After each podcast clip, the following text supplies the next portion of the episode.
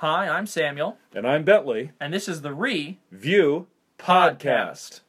Well, it looks like it's finally happened. The space time continuum has finally folded back in on itself. I am so happy that there's a new season of Mystery Science Theater 3000, which really has created the world that you, Samuel, have grown up in. There, there's really no YouTube without that vibe of consuming culture, consuming digital media, consuming uh, all of this stuff that we're now swimming in.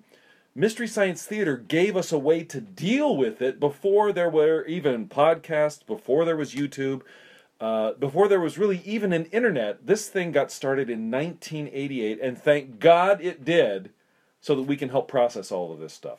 Yes, Mystery Science Theater 3000 is a formative document of my childhood. Uh, it is uh, the language that I speak, it is the way that I interact with media, it is just a constant deluge of, of riffing and commentating and doing on a micro scale what we are trying to do on a macro scale with this podcast, where it takes existing media and recontextualizes it into the grand scheme of all media that has come before. and and that's where they got the new cast. I mean, this is why I'm saying that the universe is folding back in on itself because they literally went and found people who are famous on YouTube for doing this, who are famous doing podcasts. Uh, here we are now going to devote a podcast to talking about people who reviewed old movies to turn them into new content and pass forward all of these cultural references that taught you the canon. I my God, I can't handle it. Yeah. My brain is going to blow up. Look, you can you just do something on the podcast? I'll be right back. My He's- head is going to blow up. He's walking out of the room. It's it's it's a lot to take in. Um, so when I was a very small child, uh, my father actually would tape episodes of Mystery Science Theater 3000 and put them onto VHS tapes. Um, and these were all labeled and filed and and you know right next to the home movies that my father created and they are I mean I would just wear these tapes out watching them. I mean I used to love the they did a they did several Gamera episodes but there's one in particular that I love. Can I come back Uh, in now? yes, you can you you left. Okay. I didn't kick you out. Um, it's it's fascinating to have it come, as my father says, full circle, and and now to be a college graduate and getting new Mystery Science Theater 3000 content, which you know spoilers for our review, but largely doesn't miss a beat. It oh, doesn't. Oh, Okay, hold on. You're getting oh, ahead of yourselves. Now, listen. So, I have friends who remember Mystery Science Theater from the 90s, and it's true. It starts in 1988 as a cable access show up in Minnesota. So, if anybody remembers Wayne's World and that joke from Saturday Night Live about these guys just sort of doing this really cheap show in their basement, well, that's actually what Mystery Science Theater was. It was a cheap show being done by just these goofballs uh, in Minnesota. And it was a great idea for people like myself who had grown up with crappy movies on Saturday afternoons, right? Before there was any cable television, you had to just take whatever the three channels, or maybe four if you were lucky, would show you on the weekends. And if you didn't really care about sports, then you were left watching Gamera on a Saturday afternoon. Yeah. I do need to give some credit to uh, Uncle Jonathan, my brother Jonathan. Hey, Jonathan, who really was uh, an early adopter of Mystery Science Theater. Uh, you know that we really didn't have cable uh, when you were a kid, and so I knew about the show. Uh, it got picked up by Comedy Central, but we really jumped into it when you were old enough to start watching. And Uncle Jonathan sent me a lot of those videotapes that you're talking about, and that's really how the show grew. They had a line at the end of their episodes saying, "Keep circulating the tapes." So it literally was kind of this non-broadcast, underground cult favorite show. And I did have a lot of friends who watched it and circulated the tapes. But it's interesting when I've talked to them about the new season that just dropped on Netflix a week ago and talked about how we were going to do a podcast about it, a whole bunch of them hadn't thought about Mystery Science Theater, right? They were just like, oh, yeah, I remember that show that was on in the 90s because so many episodes of Mystery Science Theater got made that it became kind of like those old movies that we watched on Saturday afternoons in 1978, right? Like it was on all the time. You could turn on Comedy Central or later the Sci-Fi Channel and see these episodes because they cranked them out. They had almost 200 episodes, I think. The final the final episode of the original run of the show ends at episode 197. I mean, that is an incredible amount of content. You can swim in that content. There's Yeah. so much. Yeah. Uh, there were three hosts. Uh, obviously, Joel Hodgson is the guy who creates the show. I was kind of surprised when he left. I loved him.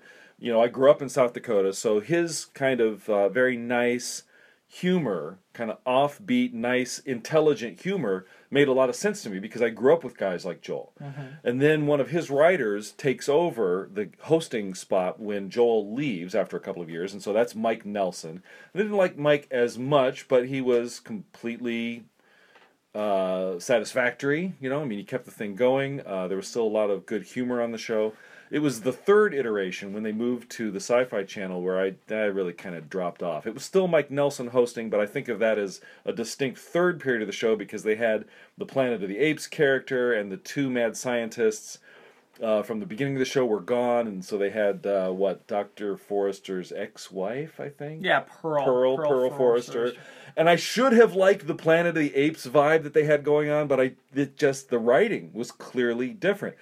So this show is working on so many layers. It helped me teach you about all this cool canon material, all this important cultural reference, because I had to explain some of the jokes to you. Uh, but it also, to me, is proof that you have to have good writing, right? You can't just make stupid jokes about a stupid movie. That becomes unwatchable. It mm-hmm. has to be intelligent writing. And we can prove that because after the show leaves sci fi, some of these guys break off and do something called RiffTrax. So some of you listeners might have seen promos for RiffTrax on your Facebook feed. It's some of the people from Mystery Science Theater going off and trying to do the same thing, but it didn't work. I didn't think the writing was as good. And we saw a couple of these things in the movie theaters, and it was just weird. Well, let's qualify it didn't work. It didn't work for us. By all accounts, RiffTrax was an incredible financial success. I mean, And it's still going. We and watched still going. We watched it last summer as part of this rebuild for a new season of Mystery Science Theater. Uh, but for some reason, in Mystery Science Theater, you watch the silhouette of the host and two robots watching a movie. So it's like you're in a movie theater row behind them, but you're having the same experience of watching a crappy movie and making jokes about it. In RiffTrax, you sit in a movie theater and you can watch humans facing you making jokes about the crappy movie, but because they're facing me and they're not robots anymore, for some reason it just throws me off. I Well, can't I can't deal It's not it. that they're not robots anymore. It's that they're not characters. They're just Mike Nelson making jokes about a movie, and it's a very thin line between Mike Nelson making jokes about a movie and Mike, the host of Mystery Science Theater Right. 3000 second iteration, making jokes about a movie. But it is a difference, and it matters, and all of It- this comes back to writing It totally threw me off. and and the the riff track stuff has some great moments. We're not taking away from anyone who likes RiffTrax. All we're saying is for our tastes, that's not the next step of Mystery Science Theater 3000. The next step of Mystery Science Theater 3000, in my opinion, has been the stuff that you can find on YouTube.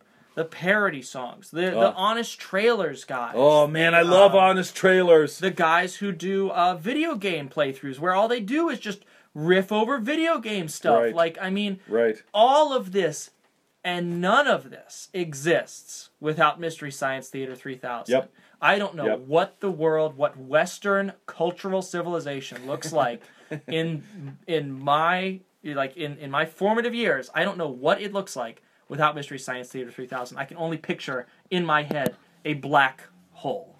so uh, so we watch in the theaters last summer uh, this gigantic reunion show to celebrate how uh, the fine the people who wanted to do more mystery science theater got a kickstarter to successfully fund this season. So uh, the show goes off the air officially in 1999 that's a long time ago. And we would still watch the tapes. I bought some of these things on dvd uh, and if we had never gotten another season of uh, MST3K, as we call it, I would have been perfectly happy because they created this whole world that we now live in, and because I can watch honest trailers on YouTube.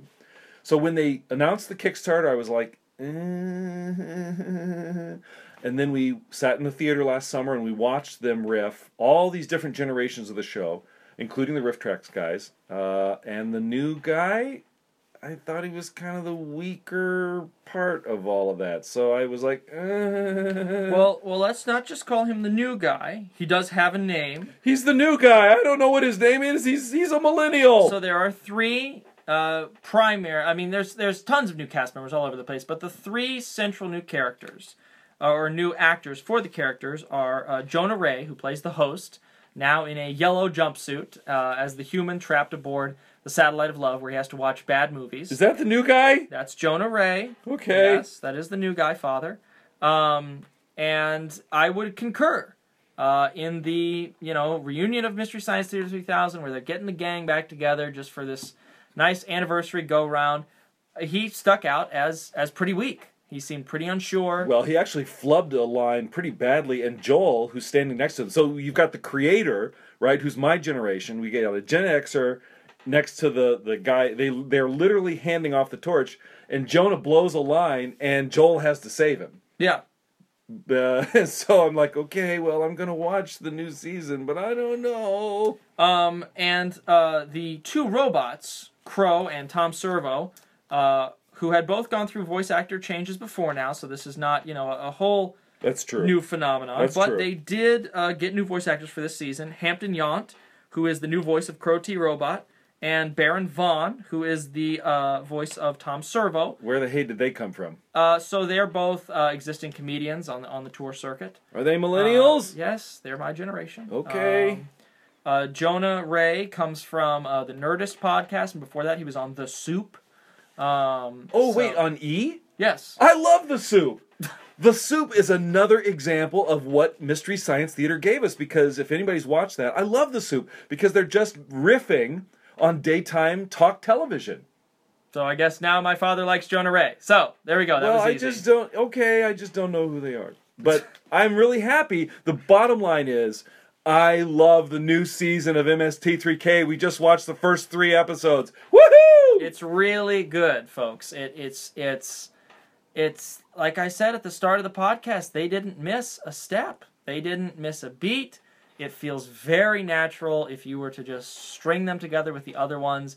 There's very minimal plot setup, which is great. I was worried that they were going to try and explain too much about the differences between this and the previous seasons, but instead they just say, okay, we got the new voices of the robots, we got a new host, we got a new villain played by Felicia Day, who made her name off of YouTube originally, and then just completely exploded onto the nerd scene where she did stuff for Supernatural. She's done voice acting for Dragon Age. I mean, she's all over the place. This was kind of a coup to get her. I don't know any of those shows. But you do know TV's son of TV's Frank. That's the one thing they gave us, and I'm so happy. It's Patton Oswalt. Patton, yeah, who's probably watched more movies than you and I put together. Oh my god. So, for those of you who don't know, Patton Oswalt is a beloved nerd comedian, but even saying that kind of diminishes his his comedy. He's very versatile. He's very smart. He's huge on Twitter. He's written uh, like how many books? A lot. Well, he wrote a whole book about like the year he spent just watching movies. Yeah, no, and he was he was he was a self-described movie addict, where he was just Right. consuming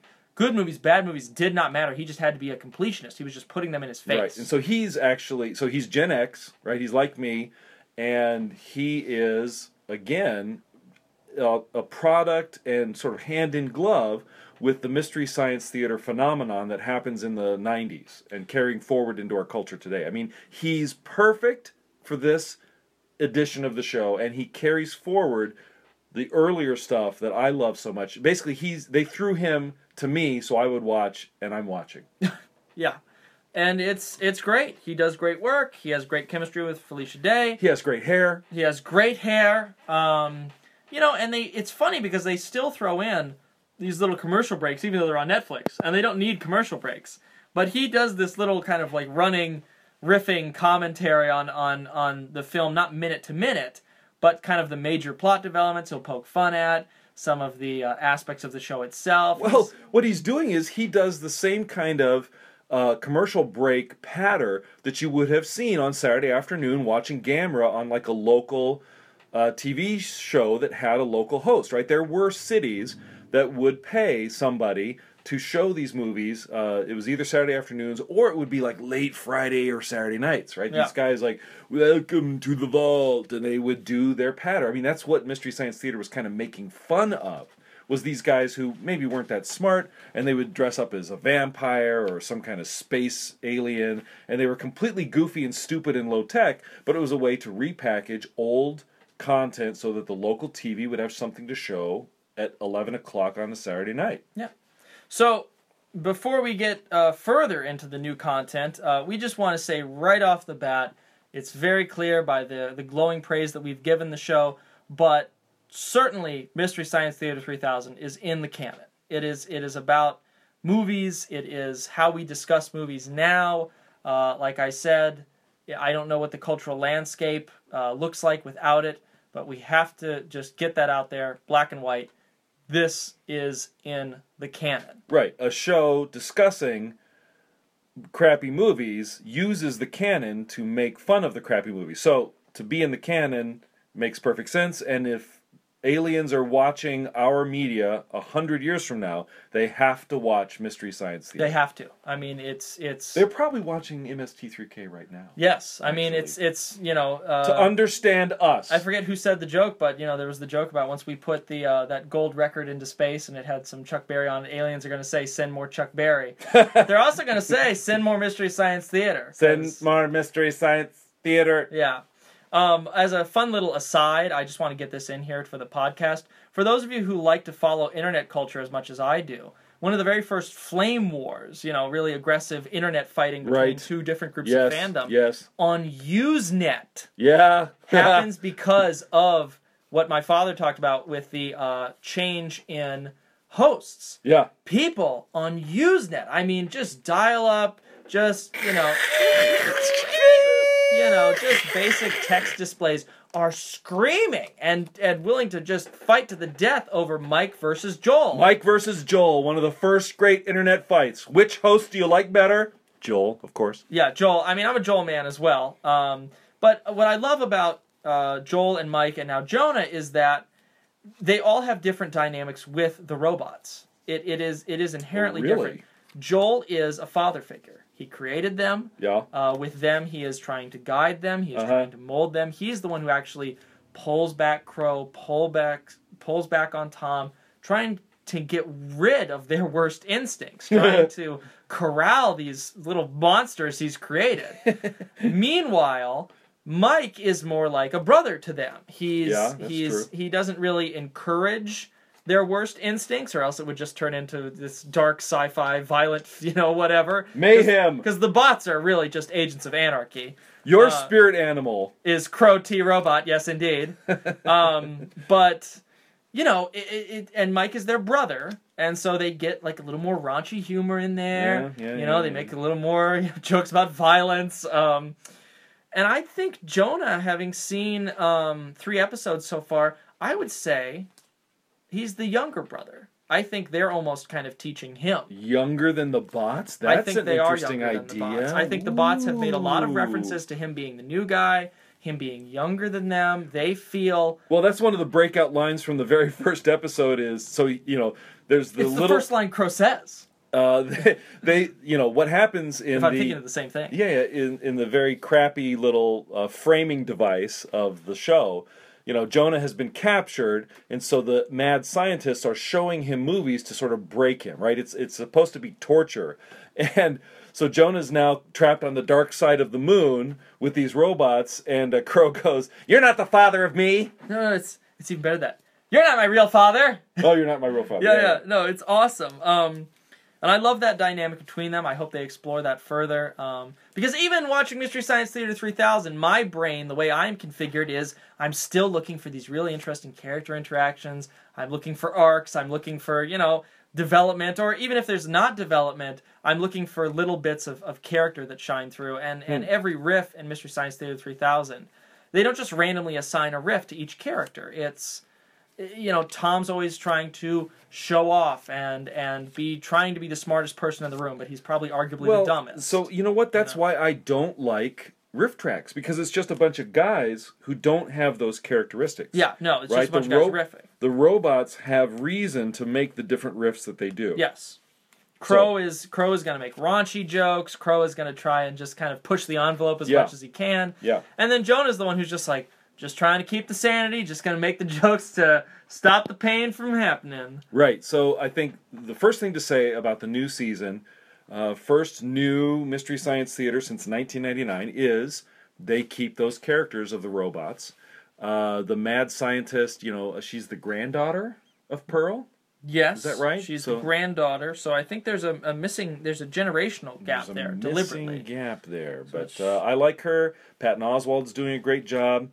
Uh, I actually am a little surprised that there are still crappy movies out there to do. I really thought that we would have hit the high points, and you know, in the original run of the show in the '90s, they did start to show things like from the 1980s, and I'm like, okay, so. I really liked the early vibe with Joel because he was showing stuff from the 50s, right? Really schlocky sci fi stuff that's in black and white, or the Japanese kaiju stuff from the 60s that's also really crappy. And yet, here we are in 2017, and they're still showing crappy kaiju, Yeah, and they're still showing, you know, stuff from 1964. The Time Travelers is really bad. yeah, it's awful. And they found something from 1980 87. which was unwatchable. So this really surprised me. Well, let's go. Do you want to go sequential? Like, let's We'll just go. go, through. okay, we, go through. we've got like nine minutes. Go. Okay, so the first one is Reptilicus. Reptilicus. which is made in Denmark. And it is like a Denmark kaiju monster movie where he like vomits acid and it's a it's a horrible hand puppet. Like it's not even a guy in a suit. it is terrible. It's some dude with a hand up a snake body and he's it's the worst thing in the world. There's so much stock footage. Well, there's also a point at which he's supposedly eating villagers, Oh and my they just God! they just drew little cartoons on the film. Oh my god, It was it, terrible. looks so raw and undercooked. The bots get in a lot of good riffs in there about just like the nature of how crappy everything looks and how fake everything looks. But to their credit, they don't make their first Lego joke until two thirds of the way. yeah, in. yeah, that's really that's a lot of restraint for them. Uh, And it's weird because the movie also it, it has like it's like bad, bad, bad, bad, bad. Then there's one moment where I'm like, oh, that's a lot like Steven Spielberg's War of the Worlds remake, like where like these people are fleeing from this monster and the drawbridge is going up and they're just flinging themselves off the drawbridge and I'm just sitting there like, okay, wow, the movie just got a lot darker, a lot faster. Um, So the idea behind MST3K is if you are hanging with your friends on late Saturday night and you find this junk on cable TV, that this is how you can make the junk watchable, right? You wouldn't you wouldn't just sit there and watch junk. That's boring and stupid. But you can have fun by making jokes about the screen. And so it- that certainly made Reptilicus watchable to me, and I've watched a lot of things that I would never have devoted time to, except that they were making very intelligent jokes, and uh, I'm really happy with the broad spectrum of humor. Uh, there were definitely jokes in this new season that they could only be making now. Yes. They make references to The Walking Dead. They make references to internet culture. They do one or two meme jokes, but I think it's very smart of them to not lean too heavily into that. And yet Um, they also made jokes that could have been made in 1997. yes, I thought. they are still making jokes about you know happy days, and and they're making references to to pop culture that you grew up with. And They actually made like two or three jokes about the Muppet movie. Yeah, they make a lot of Muppet movie references across these first three episodes. I mean, the, the Jeep in Reptilicus, there's a Jeep full of military guys that pulls up to the front and they go, We're moving right along, Don't don't don't. footloose and fancy free. And you're So- just like, Oh my god, okay, I guess we're doing the Muppet movie. Right. So they really cover a broad range, and it feels to me like the jokes are coming faster than they used to. Much faster. Uh, I would not say it is Archer pace, where you have to like pause, rewind, hold on, I missed Right. that, say it again. I guess we'll have to rewatch the episode. Right. Um,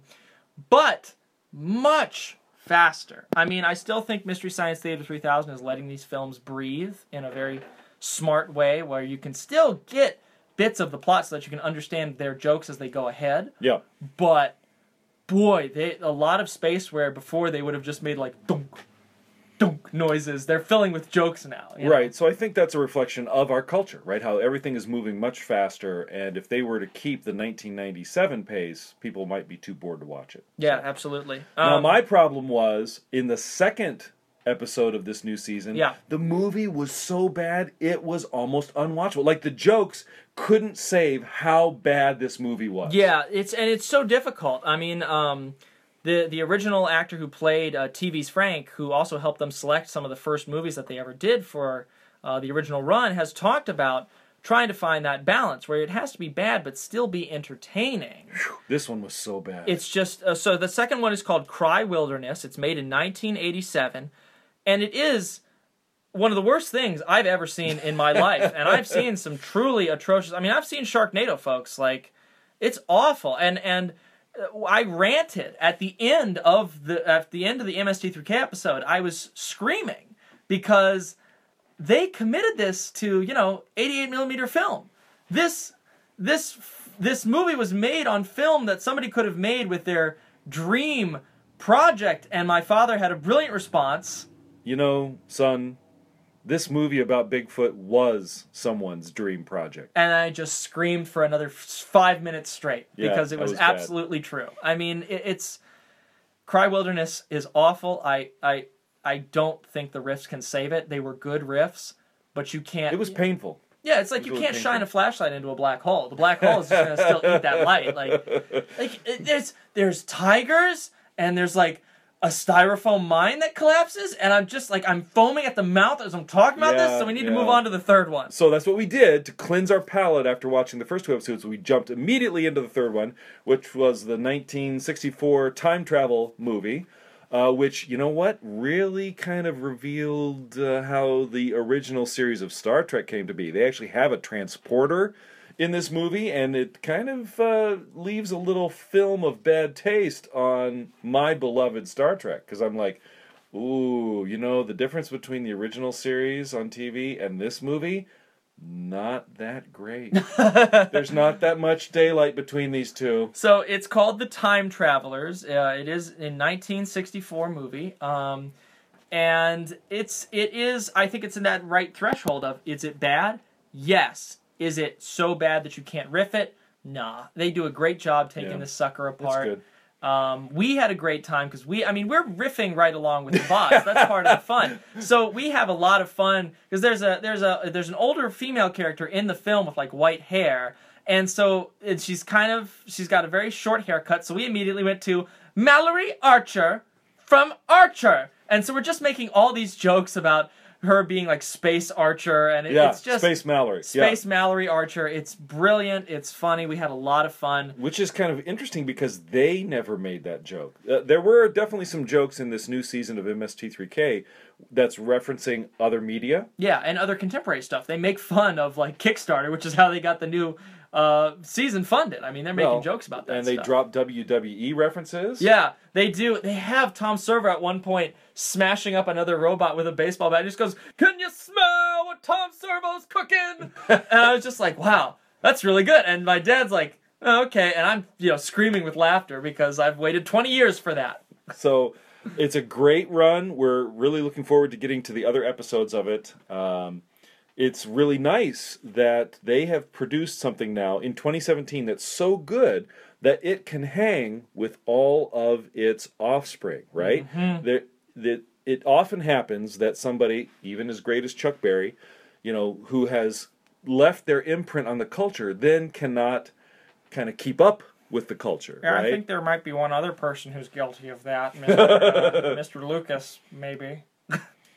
but um, so as we're wrapping this up, uh, we've we've said it's in the canon. We like the new season. Uh, if you are if you are going to shoot one episode of Mystery Science Theater 3000 into space, which one do you shoot? Ooh, well, I know mine. I got mine. I'm ready. I'm going. Okay, so this season's great, but you know, I still would think that you would shoot a Roger Corman film. Mm-hmm. Uh, I was a teenage caveman, Yeah. which I think is Joel. Isn't Yes, oh, Joel? yes. So very much that's so. it's pretty early on. It's It's season one or It's black and white, so it's got all of that campy stuff that was the original idea of the show. But you know, I would also argue to send something else into space, and it might be the time travelers. Really? Okay. Yeah. He likes it that much. For me, There is no question. A lot of people will tell you that Mystery Science Theater 3000's finest hour is Manos: The Hands of Fate. Those people are not inherently wrong, but I They are wrong. disagree. Well, they are wrong. Um, their finest hour, in my mind, is the Cave Dwellers.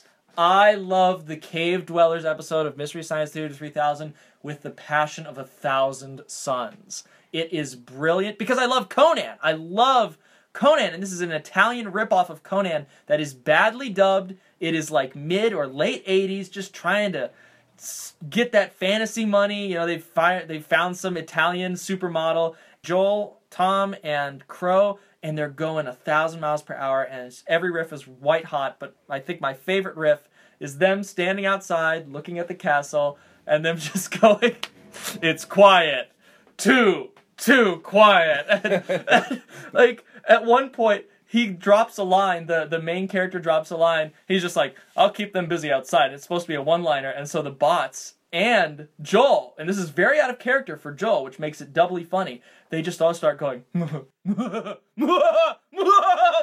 this maniacal laughter, as if the movie is starting to break them. right, always on the edge. Actually, let me change that. Love I got to change my answer because uh, I think it's got to be Mitchell. Mitchell, Mitchell. Mitchell, Mitchell. Oh God, we love That's a that good show. one from the seventies. And No, that's wait, the last one that Joel No. ever does, right? is that? I don't know. That's the Let's last one no. from Joel. We got to add another one. I want to Okay. do uh, city limits. Yeah, City Limits. City Okay. limits. City Limits potentially, but not necessarily exclusively, a MST3K episode to feature uh, James Earl Jones in his starring role. I mean, City Limits is just this awful, like mid '80s uh, biker exploitation thing. It's it's kind of Escape from New York, but it's dumber than that. No, no, come on. No, I changed my mind again. How about the Killer Shrew? The Killer Shrew's The good. Killer Shrew's a good on, one. I'm putting in the giant Gila monster for consideration. Okay, that's good. That's a good one. well, the Gamera. I mean, Gam- come on. Uh, Gamera, Gamera, Gamera is really neat. He is filled with turtle meat. We've been eating Gamera. All right, I shall skin face. hit the button, Samuel. I am the button.